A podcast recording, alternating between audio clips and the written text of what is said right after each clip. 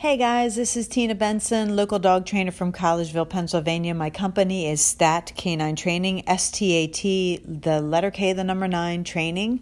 Um, you can reach me at statk9training at gmail.com. If you have questions, send them to me and I will answer them on a podcast.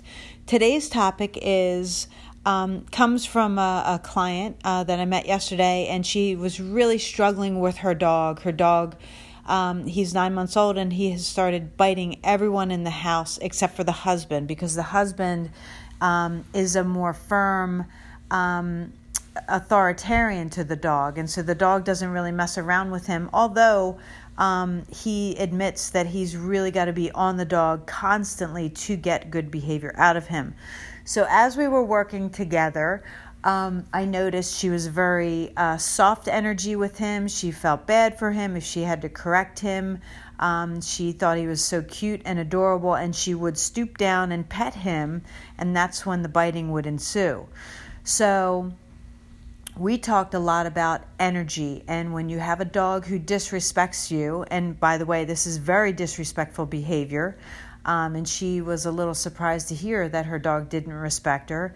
So, when you're faced with a situation like that, what can you do?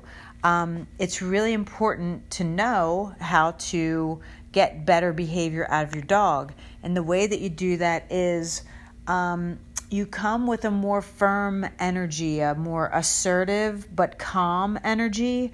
You know, it's can be frustrating when your dog starts biting the kids in the house and you and it can be it can make you angry but you want to remain calm and assertive um, and rather than engage with a dog get on their level and play whatever the thing is that's creating your the bad behavior needs to stop. You need to try a different approach. So for them they were always on the floor playing with the dog and getting in the dog's face and talking in a high pitched like you know how kids do that high pitched energy um, the high pitched voice and, and the energy that comes with it. Is overwhelming to a dog like that and he thinks that the kids are litter mates and also with her you know she would lean into him and get on his level and um, pet his belly. And it was always this it always started the bite started as a lick. Um, and then it would quickly become like biting where he was you know really like leaving marks not breaking skin yet but leaving marks. So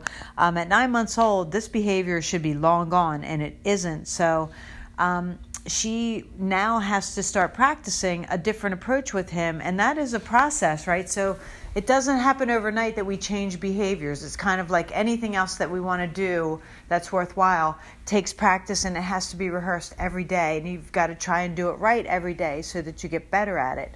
So, um, her job is to become aware of when she's talking to the dog. So, no talking to your dog unless you're giving commands because we're trying to stop a really bad behavior.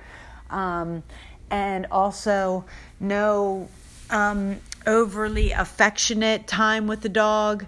Um, a pet on the head is fine, but anything where you're down on the ground with your dog, rubbing their belly or something like that, that's out of bounds right now because this dog has to learn some manners. And on top of all of that, it needs obedience training, which they are doing. But these are some things that you can do to get better behavior out of your dog.